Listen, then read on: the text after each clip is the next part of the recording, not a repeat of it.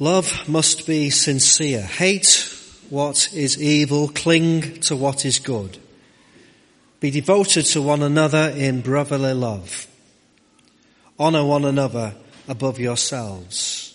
Never be lacking in zeal, but keeping your spiritual fervour, serving the Lord. Be joyful in hope, patient in affliction, faithful in prayer. Share with God's people who are in need. Practice hospitality. Bless those who persecute you. Bless and do not curse. Rejoice with those who rejoice. Mourn with those who mourn. Live in harmony with one another. Do not be proud, but be willing to associate with people of a low position. Do not be conceited. Do not repay anyone evil for evil. Be careful to do what is right in the eyes of everybody if it is possible, as far as it is, depends on you, live at peace with everyone. Do not take revenge, my friends, but leave room for God's wrath. For it is written, it is mine to avenge, I will pay, says the Lord. On the contrary, if your enemy is hungry, feed him. If he is thirsty, give him something to eat, to drink. In doing this, you will heap burning coals on his head. Do not be overcome by evil, but overcome evil with good. Let's pray together. I guess many of you, like me, either on Monday evening or Tuesday morning, uh, will have been glued to the television set as the terror of what had happened in Manchester on Monday evening unfolded. I guess many of you like me, part of the terror is that you will have stood in the place where the explosion went off, waiting perhaps for your children. I've picked up my children from the uh, Manchester Arena many times. In fact, they should have been going on uh, Thursday evening to uh, Take That concert. And I guess things like that bring it home the uh, reality of the horror. Young people going out to enjoy themselves for an evening, some of them not returning home.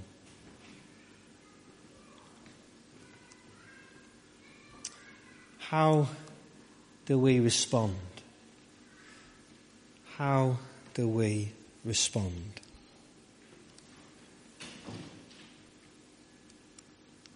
How do we respond to acts of terrible evil?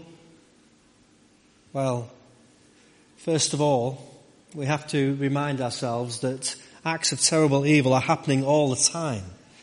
Uh, later on in the week, I think it was Friday, there was uh, people killed in Egypt in a terrorist attack, and these events happen all over the world, almost on a, what seems a weekly occurrence.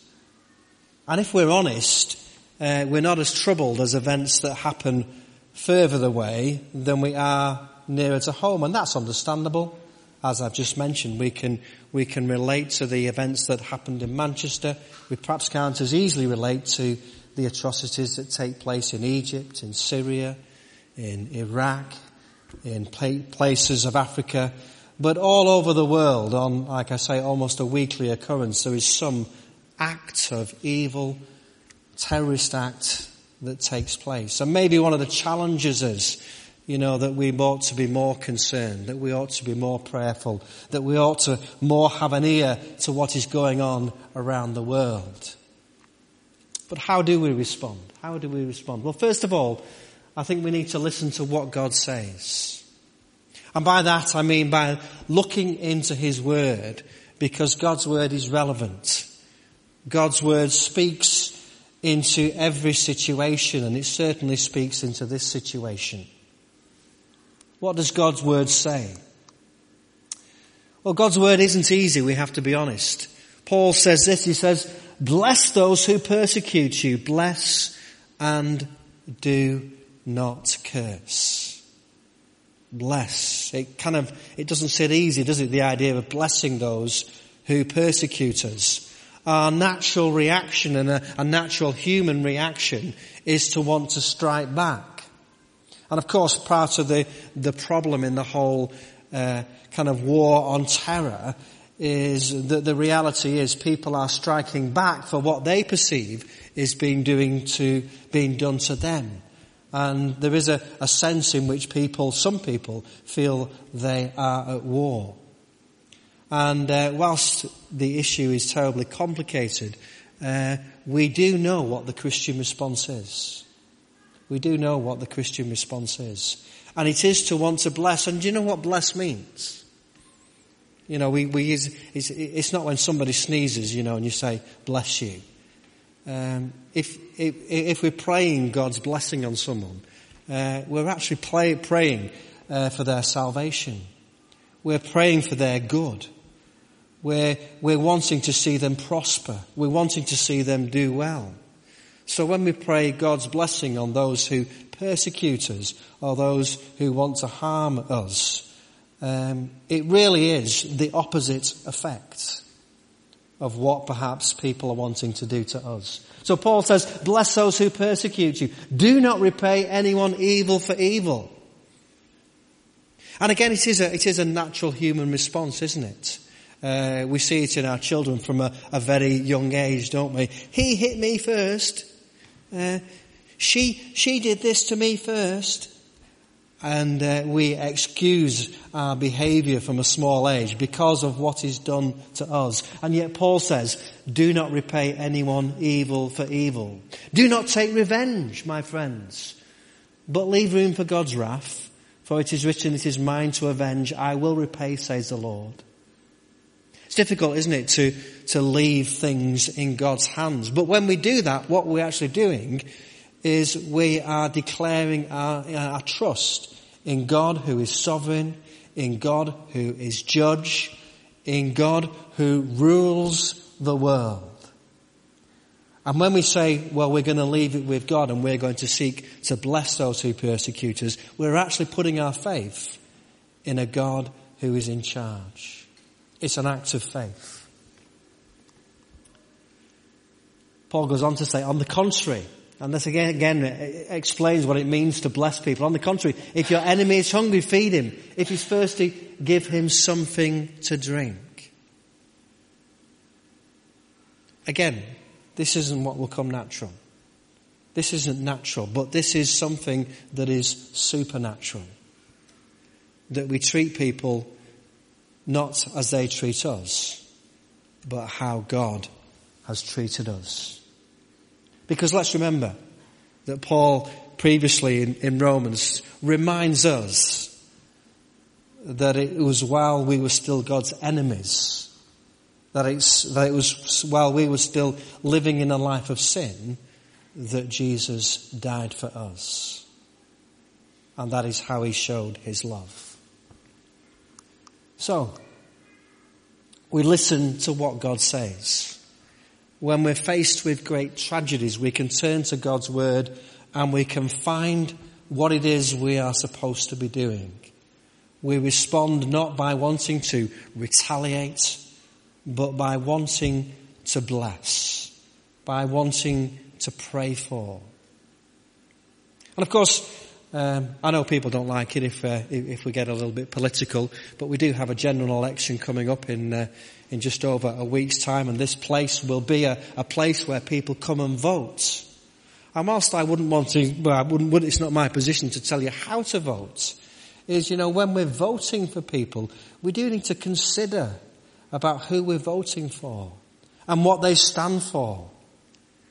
And, uh, you know, we don't want to vote people who are just going to uh, perpetuate this, you know, an eye for an eye and a tooth for a tooth kind of thing.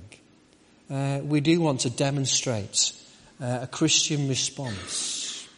And so I would encourage you to vote. I would encourage you to encourage your family members to vote. I've been trying to persuade my children that it's worthwhile voting because we have a, a generation of, of young people that just don't vote. They feel disconnected.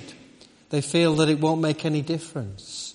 And we need to try and reconnect people and uh, make sure that they understand the importance. So we listen to what God says. You've heard that it is said, love your neighbor and hate your enemy. This is Jesus in Matthew 5. Uh, but I tell you, love your enemies and pray for those who persecute you. Pray for those who persecute you. In one sense, it's easier to pray for the victims, isn't it?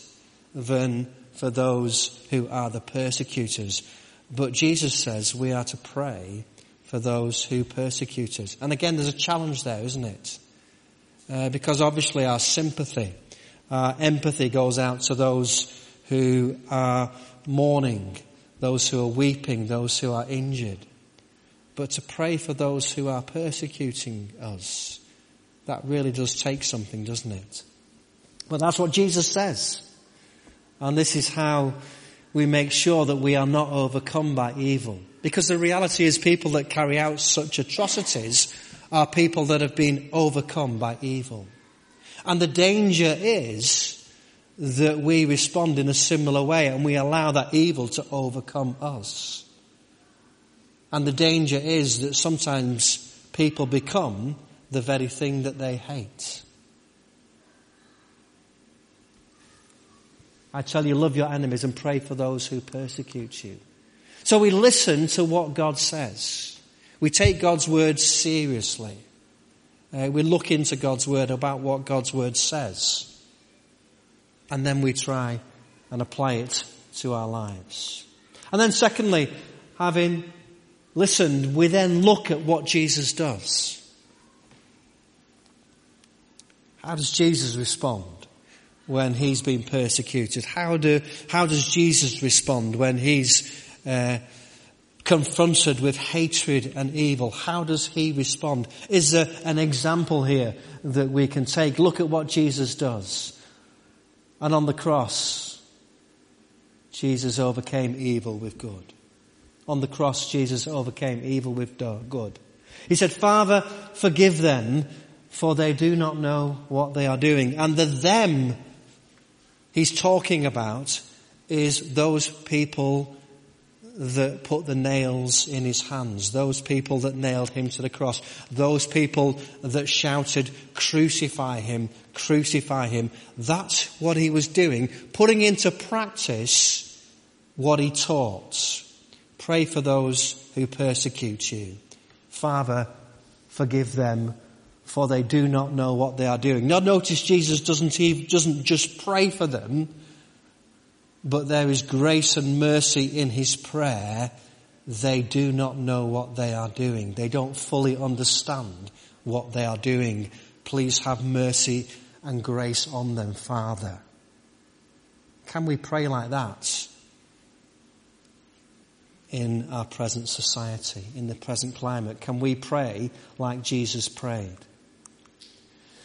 Max Lucado in his book No Wonder They Call Him Savior says, did you see what Jesus did not do? He did not retaliate. He did not bite back. He did not say, I'll get you, come up here and say that to my face. Martin Luther King, who knew a little bit about persecution and evil, he says this, he, Jesus, knew that the old eye for an eye philosophy would leave everyone blind. He did not seek to overcome evil with evil. He overcame evil with good. Although crucified by hate, he responded with aggressive love. I like that term, aggressive love. The idea that we can respond to an aggressive hate by becoming even more aggressive in the love that we demonstrate in response to what is being doing to us.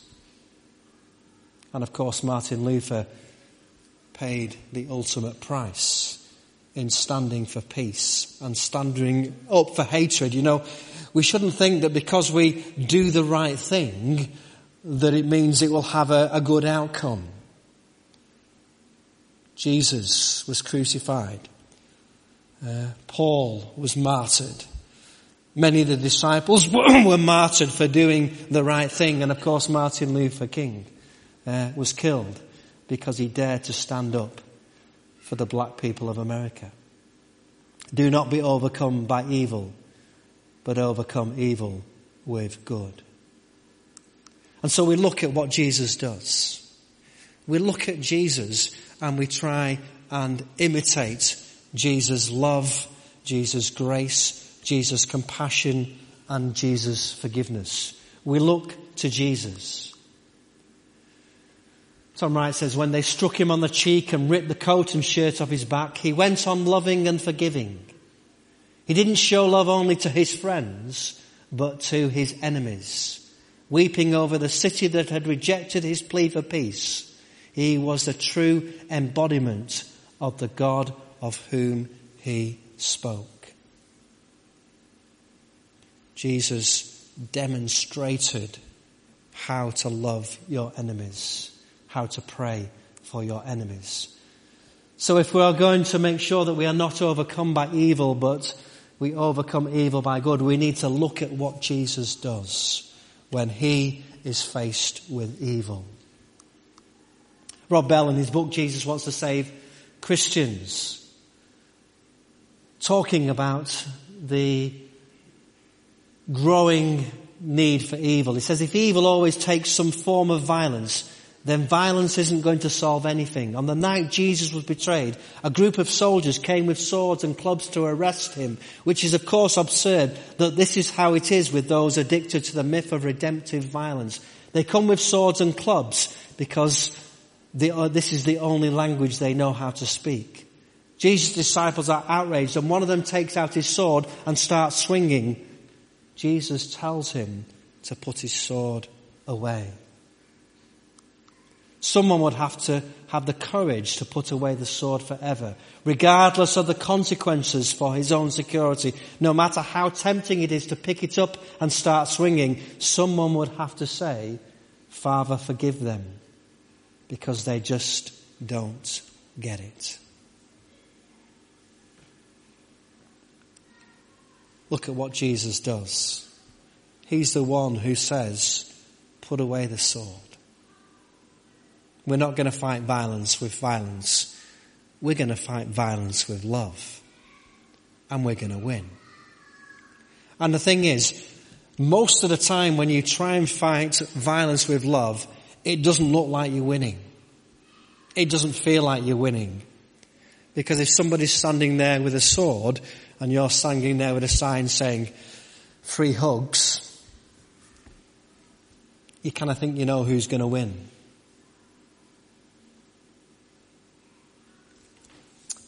Do not be overcome by evil, but overcome evil with good. We look at what Jesus does.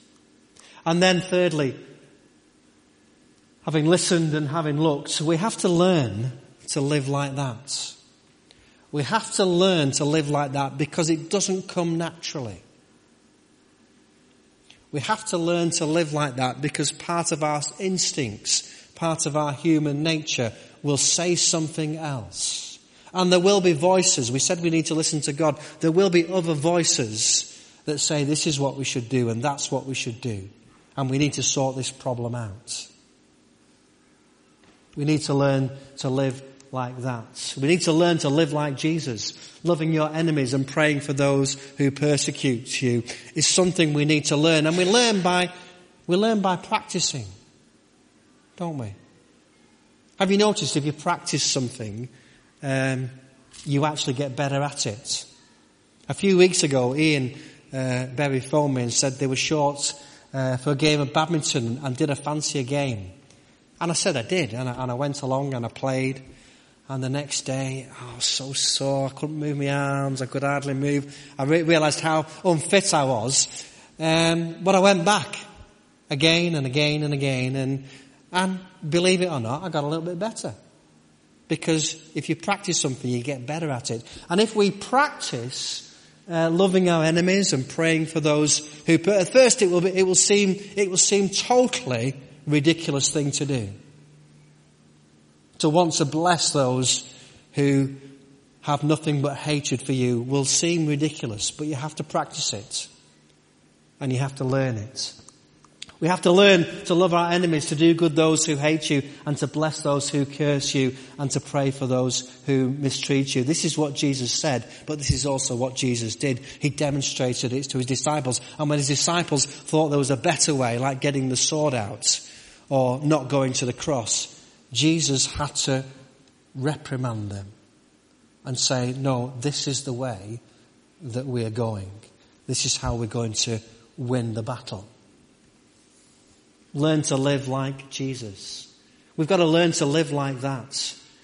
And the hope that we see is in the response of ordinary people who gather in Manchester and Bury and places, uh, not with hatred. The response of the common people has been one of love. The crowd breaks into the song Don't Look Back in Anger after the Manchester silence. And of course, everywhere you see these messages of love Manchester, love for all, hatred for none.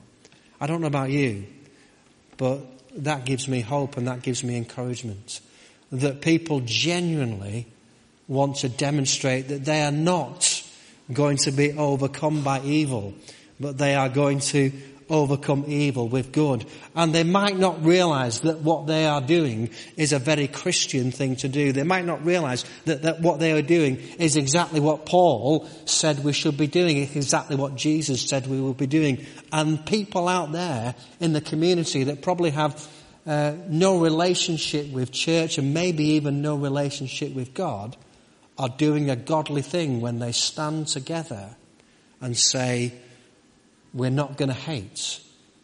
We're going to love. And we need to kind of engage with that. We need to say, well, you know, some people struggle for the right words. Well, the Christian faith has the words for just such an occasion. And of course, many people at times like this will come into churches. Many of the churches in the city centre have been open and people have been going in and lighting candles and praying. People that wouldn't normally go into churches. When there's a disaster, when there's a, a tragedy, they don't know where to turn. So they turn to God and to the church. They might not come back the following week, but at that moment, there is an opportunity for the church to minister. To minister God's grace, to minister God's forgiveness, and to say, we have the words for just such a time as this. But do not be overcome by evil, but overcome evil with good. We need to learn to live like that. And we need to recognize that we can learn from people that might not share our faith. That we can learn from a grieving mother that stands up with tears in her eyes and saying, I'm not going to hate those that did this. That's not what my son or daughter would have wanted. That's not the sort of person they were. And we need to recognize that we can learn from that. And we need to learn to live like that. Nelson Mandela, again, somebody who knew something about hatred, who knew something about persecution, says this, no one is born hating another person because of the color of his skin or the background or his religion. People must learn to hate. And if they can learn to hate, they can be taught to love. For love comes more naturally to the human heart than its opposite. And we've seen some truth in that this week, haven't we? We've seen some truth that to the vast majority of people, their response is that they don't want to hate those that do such terrible things. They want to demonstrate a love, a forgiveness, a compassion. Do not be overcome by evil, but overcome evil with good.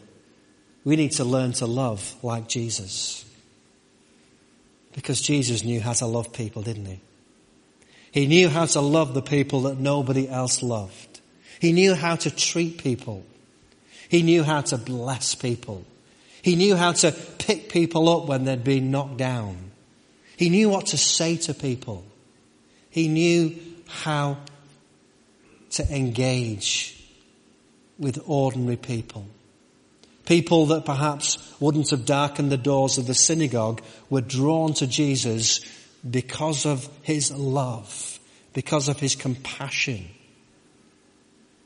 because he was God. Do not be overcome by evil, but overcome evil with good. I've, I've read this book from cover to cover. And at the end of the day, you know, love does win. Love does win.